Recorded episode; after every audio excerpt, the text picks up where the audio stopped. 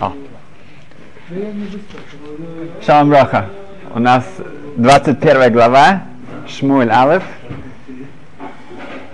Давид Амелах, царь Давид, он бегает от Шауля, от Шауля, от царя Шауля, и он бежит один. Он попадает в город Нов. Город Нов, там в этот момент находится ковчег. И этот город называется Ир Коаним. Это город Коаним. Ахимелах, который является Коэн Гадоль, первосвященником, принимает его. Никому еще, практически никто не знает в этот момент, что царь Давид убегает от Шауля, что он, он самым, ну, является самым преступником номер один, самым wanted, как сказать, разыскивают все его. И получается, что Ахимелах он принимает. Царь Давид находится в пикуах нефеш. Он, он, он, его голод настолько ост, что он, он близок к смерти. И он просит еды, а Химел говорит, что у него нет еды, у него нет никакой еды э, обычной. У него есть только лехам апоним. Это хлеба, который э, э, находится на шульхан, на, на, на столе в, в, в, в, в да. Ковчег находится в нов, переносной, да, мешкан. Um, у него есть только святые хлеба, которые э, только для каним, которые себя да, должны осветить и так далее. Um, царь Давид говорит, что это в его ситуации ему разрешается даже кушать лахамапаним. Он дает лахамапаним, он спасает ему этим жизнь. После этого эм, царь спрашивает, есть ли у него какое-то оружие, есть ли какой-то меч. Он говорит, единственный меч, который у него есть, это меч Голята, Голиас. Тот же меч, который, тот же Голиас, Голиат, которого царь Давид сам убил, и теперь он возвращается к нему. Видно, что он находится там, как память об этом чуде. Гулят, как мы знаем, он тот, кто похитил ковчег от народа, который убил э, Пинхаса и Хофни, сыновей Эли. И теперь э, царь Давид берет этот меч, говорит, если это единственное, что у нас есть, и он уходит. Но в этот момент, в, в то время эм, Доек, один из глав, ну, главных советников, Авбейдин, глава суда Шауля, находится тоже там. Он э, занимается какой-то духовной аводат кодеш. И он видит, как это все происходит, как Ахимелах дает ему э, покушать, дает ему э, меч. Эм, и мы скоро увидим, что он, он потом доносит об этом Шауль, Шаулю. Эм, дальше эм, царь Давид бежит к Ахеш Мелах Э, Ахеш это царь Гас. Гас это, это Плештим, это место, которое, ну, страна филистимлян. И там его хватают и приводят к его к Ахиш. Э, царь Давид, он как ну, он известен, он, он у, ну, участвовал во всех войнах, и он как считается героем еврейского народа, главным противником филистимлян. Его приводят к Ахиш. Эм, царь Давид находится в большом страхе. Что он делает? Он прикидывается, что он совершенно сумасшедший. Он, Мишана Тама, он полностью он себя ведет, он весь слюнями, да, он плюется, полностью себя ведет совершенно ненормально. Царь Ахиш, когда он это видит, его реакция, он говорит, у меня мало сумасшедших здесь, чтобы привели мне другого сумасшедшего. А Медваш говорит, что у Ахиша его жена была сумасшедшая, его дочь была сумасшедшая. Поэтому он действительно имел в виду, что у меня мало сумасшедших в доме, что вы не привели еще одно. И это, это спасает его, он говорит, или если это, или это не он, или он не царь Давид, если даже это он, то шкоя, спасибо, кого мне привели. Да? И это спасает его жизнь, как мы видим, что все в этом есть как в этом смысл. Да? В этом есть все какой-то смысл. Даже э, сумасш... быть сумасшедшим иногда это может человеку спасти жизнь.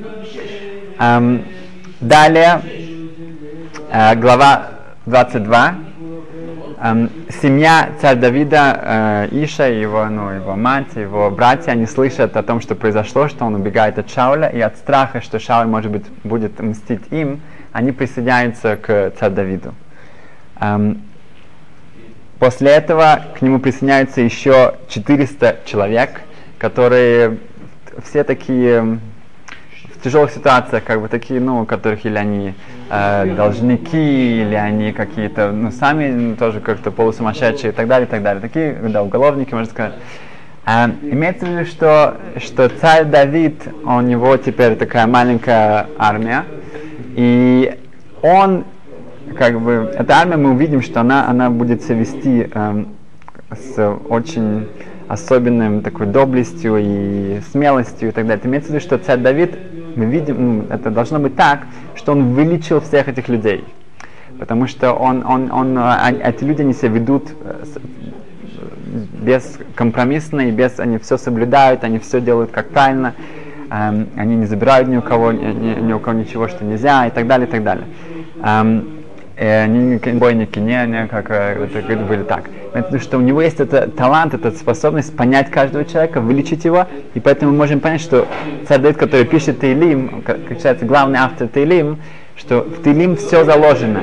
Чтобы вылечить этих людей, должен их понять. И у него есть это, э, те все страдания, которые сам он пережил, и пережили все его э, э, соратники. Имеется это все вложено в Тейлим. Эм, недавно э, ну, сказ о таком человеке, его зовут Борис Грин. Боря Грин. Он э, жил свою жизнь в Австралии, и недавно он был сапожником, и недавно стало известно, что во время Второй мировой войны он командовал отрядом партизан в, на Украине, в России, которые боролись против фашистов. Это были еврейские партизаны, потому что их не принимали к, к ну, сами русские и так далее, не принимали евреев.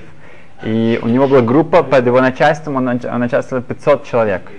Это единственный тоже э, партизан, отряд, который брали тоже женщин и детей, они не оставляли их.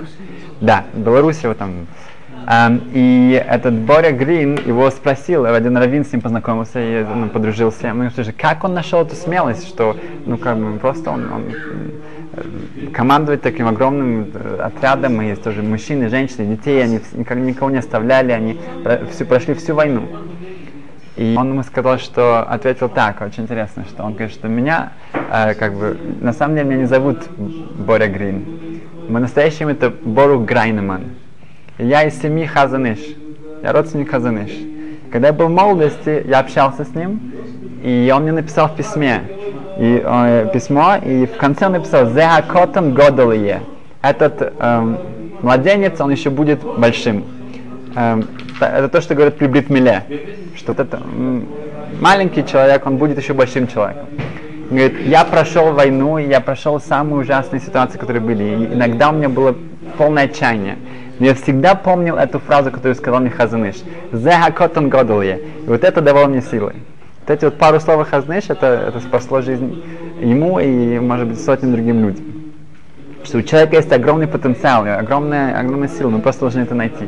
Я, возможно, это рассказывал уже, э, что эм, Клаузенмер Ребе, Ребе Цанс, вот то, что есть большой хасидут в э, Натании, э, то один из его хасидов еще до войны, эм, он присутствовал на его шиуре после войны, во второй, после Второй мировой войны в Натании. И он видел, как Рэбе входит на шиур, на урок, и сам тащит огромнейшую стопку книг. И после урока он подошел к Рэбе и сказал, что я был еще на уроках до войны, это было еще много лет назад. Рэбе был тоже.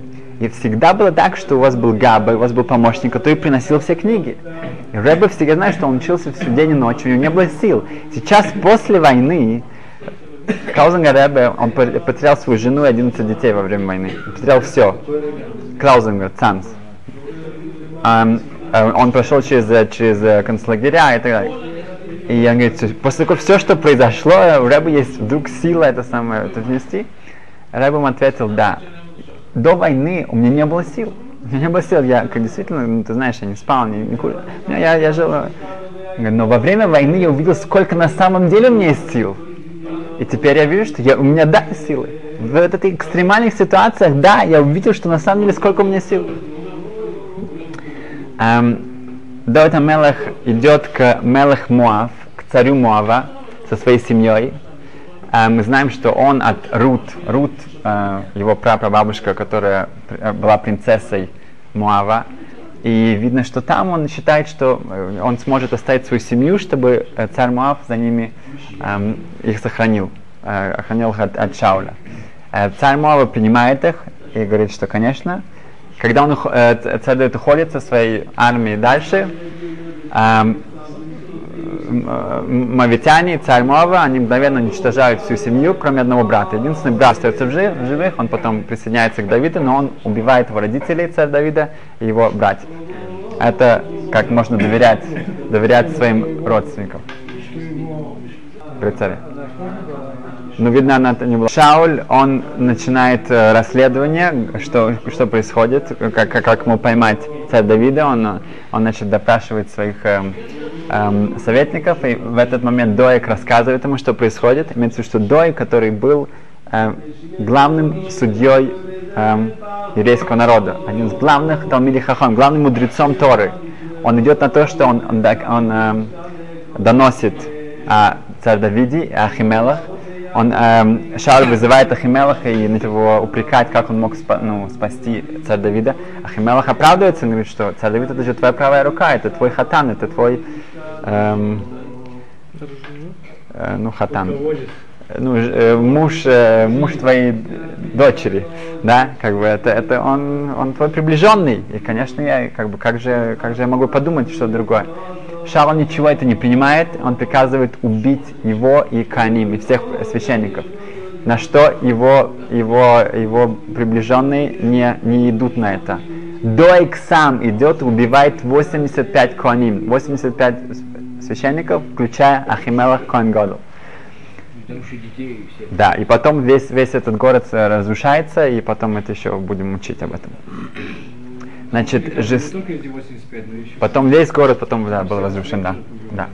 Но сам Доек убивает 85 человек. Это, это то, что как бы человек, который достиг такой высоты в каком-то смысле, он, он падает настолько, что он на, на такой способен. Да, да, сказано, что он, да, у него нет, он лишается доли в следующем мире.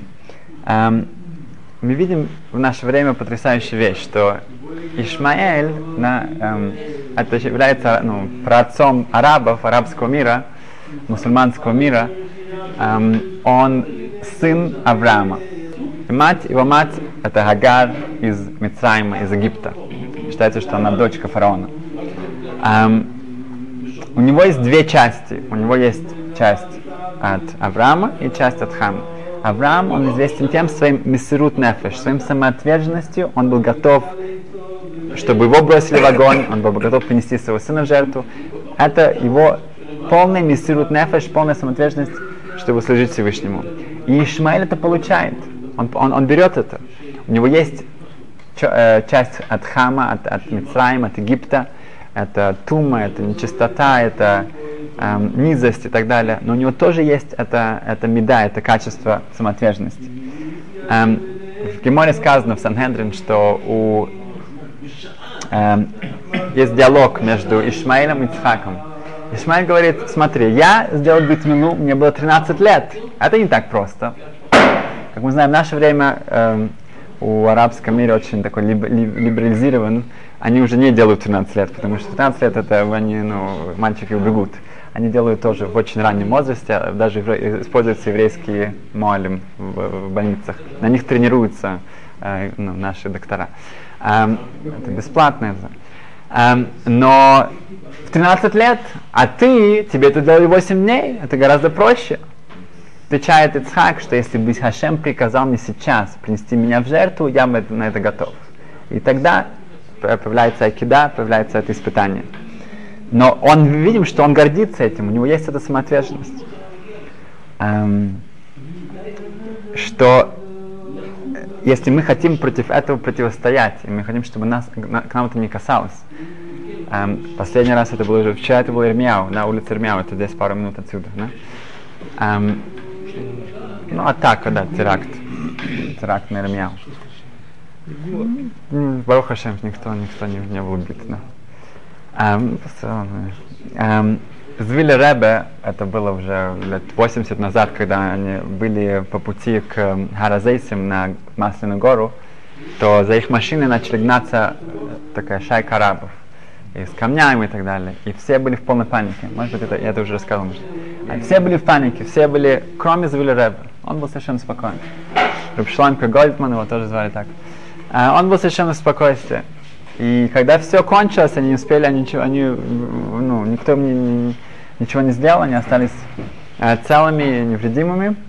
Э, его спросили, как он может быть таким спокойным? Ну хорошо, он верит, хорошо, но все-таки это был действительно крайний эм, случай. не случается каждый день?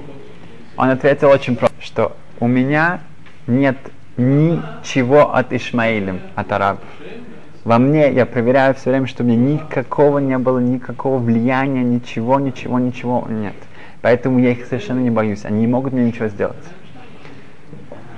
Как мы знаем, что Хавицхайм, перед тем, как он говорил Шилоса Нигой, на утреннее благословение, что, я, что Хашем меня не создал не евреем, он очень долго ждал. Его спросили, почему он так долго ждет? Потому что я проверяю каждый день, что во мне нету ничего гой, у меня нету ничего от нееврея. И тогда говорю эту браху, Шилоса Нигой. Если мы это будем делать, мы, мы, мы, все утро там простоим, да, это самое, ничего не поможет. Имеется в виду, что поэтому это страшно, да, потому что у нас это есть. Поэтому нам нужно именно литхазек, нужно себя усилить в этом, чтобы, чтобы это нам на нас не, э, не, не, не, не было никакой влияния на нас. На арабском шахид, да, это тот, кто убивает невинных мужчин, женщин, детей, на стариков, он шахид, он святой. Перевод с арабского это святой. Он святой. Вот это их святость, это святой. Э, чтобы нам противостоять против этих э, шаидим, Рахман Алислам, нам нужно работать, что понять, что такое кидуша. Что такое действительно кидуша. Кидуша это перевод святость, это какой-то такой э, странный перевод, что такое святость. Хашем кадош, кадош, кадош, мы говорим, что Хашем ты святой. Что значит святой? Кадош имеется в виду мувдал, миюхат. Он, он отделен. Кедушин, это что мужчина и женщина, они, они эм, себя друг друга отделяют. Теперь они будут вместе. Они отделены от всех других. Кедуша это что-то особенное. Мы должны быть отделены. Мы должны быть не под влиянием других народов. Должны отличаться. Как сказал один, один производитель вина, ну, одно большое предприятие, на Голлан, и он сказал, что я не буду ждать, пока европейцы мне скажут, что мне нужно писать на этикетках и так далее, где это. Я сам напишу большими буквами, я этим горжусь, я горжусь откуда-то. Не буду ждать их, когда они мне скажут, как это, э, откуда это все, ну, что мне писать там. Я сам это напишу. Репхайм Соловейчик сказал, что если мы не делаем кидуш, то они будут делать авдалу. Имеется в виду, что мы должны делать кидуш, мы должны это понимать, что такое кидуша, что такое кадо, что такое э, ам кадош, что такое еврейский народ. И когда мы в этом, э, в этом выделяемся, мы это понимаем, мы это делаем, мы это активно над этим работаем, тогда э, они теряют над нами какую-то власть. Эм, Ханука, это именно об этом была, была речь. Это была гражданская война было огромное количество еврейского народа лимитьявним, которые были, это э, эм, эллинистическая да, эм, культура, их, их, э, они были полностью ассимилированы. Мы потеряли их. Эм, когда Бейс Йосеф, известно, Равьосиф Кара спрашивает свой известный вопрос, я только что два дня назад я видел книжку, 500 э, ответов на этот вопрос.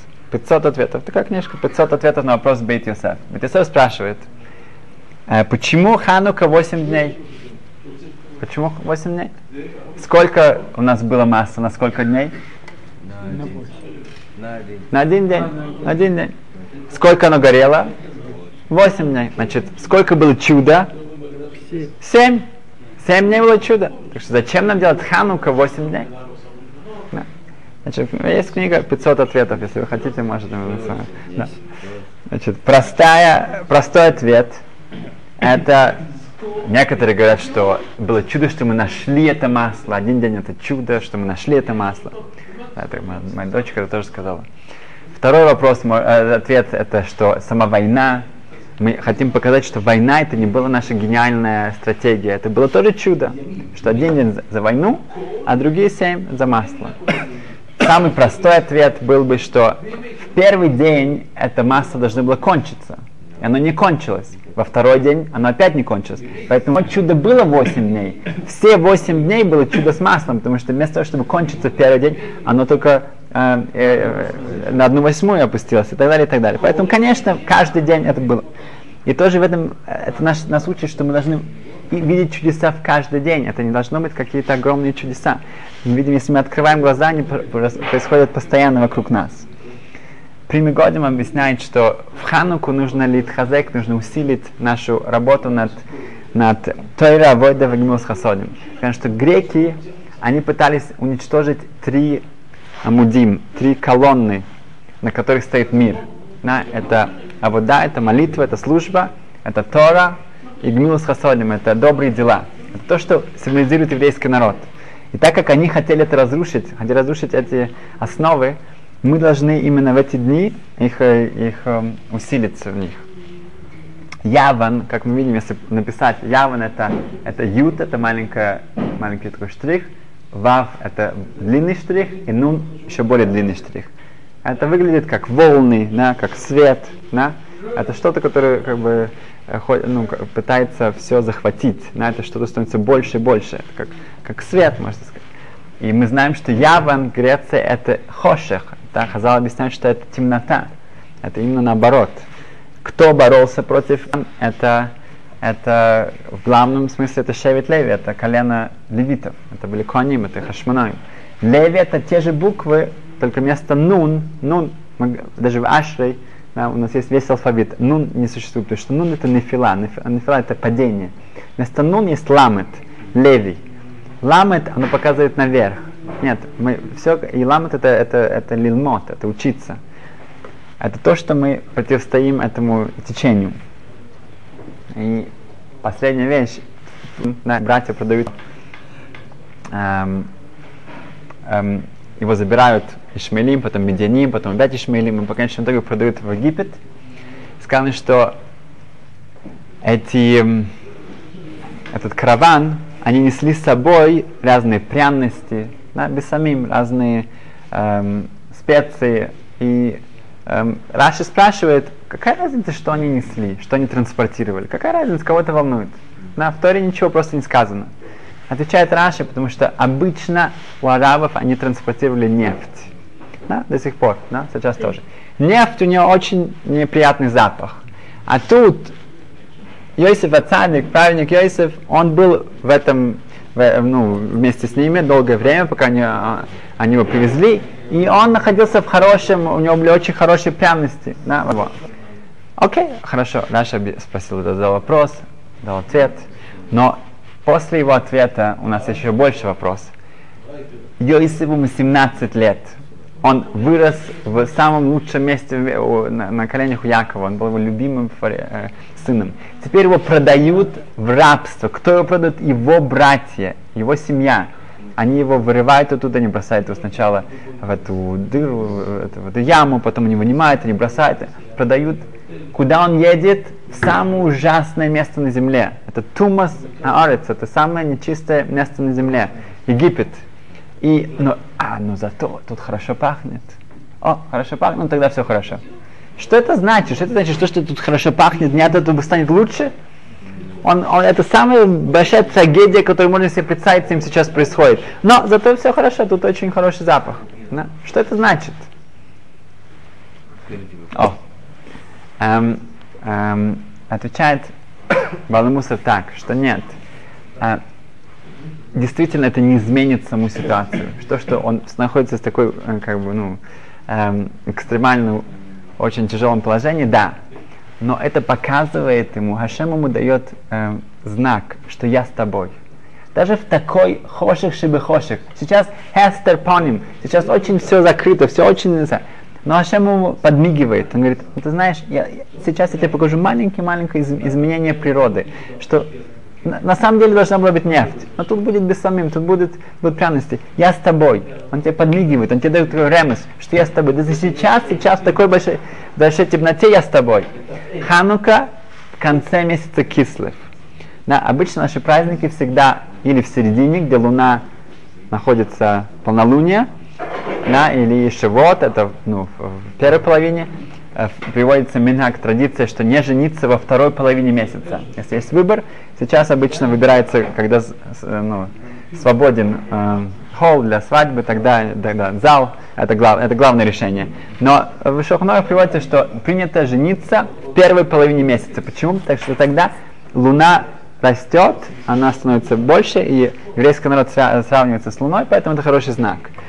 Но э, Ханука это зимой, самое холодное, темное время, в конце месяца, где совсем э, луна уже почти ее не видно. И именно сейчас это то время, где еврейский народ, мы пришли к этому, мы, при, мы приносим этот свет, приносим этот свет в наши дома, в нашу жизнь, и мы, мы понимаем, что мы, э, э, Хазал объясняет, что человек, который зажигает свечки, ханукальные свечки, потому что зажигать свечку, мне есть заповедь, вот я зажигаю, я говорю браху, я зажег свечки, потому что нужно зажигать свечки. Есть мнение, что я не выполнил мою мецву, я не выполнил мою мецву. Потому что главное зажигать свечки это лиходот Ашем. Благодарить Всевышнего за то, что э, э, Ашем делает с чудеса. Если у человека нету этой каваны, нету этого намерения, он, возможно, не выполнил вообще эту заповедь. Весь этот ханук это халель вегойдо, это благодарность и, и э, к Всевышнему, и близость к нему. Поэтому зачем, чтобы мы использовали эти святые дни и принесли много свет в нашу жизнь и во всего еврейского народа. Спасибо. Коях.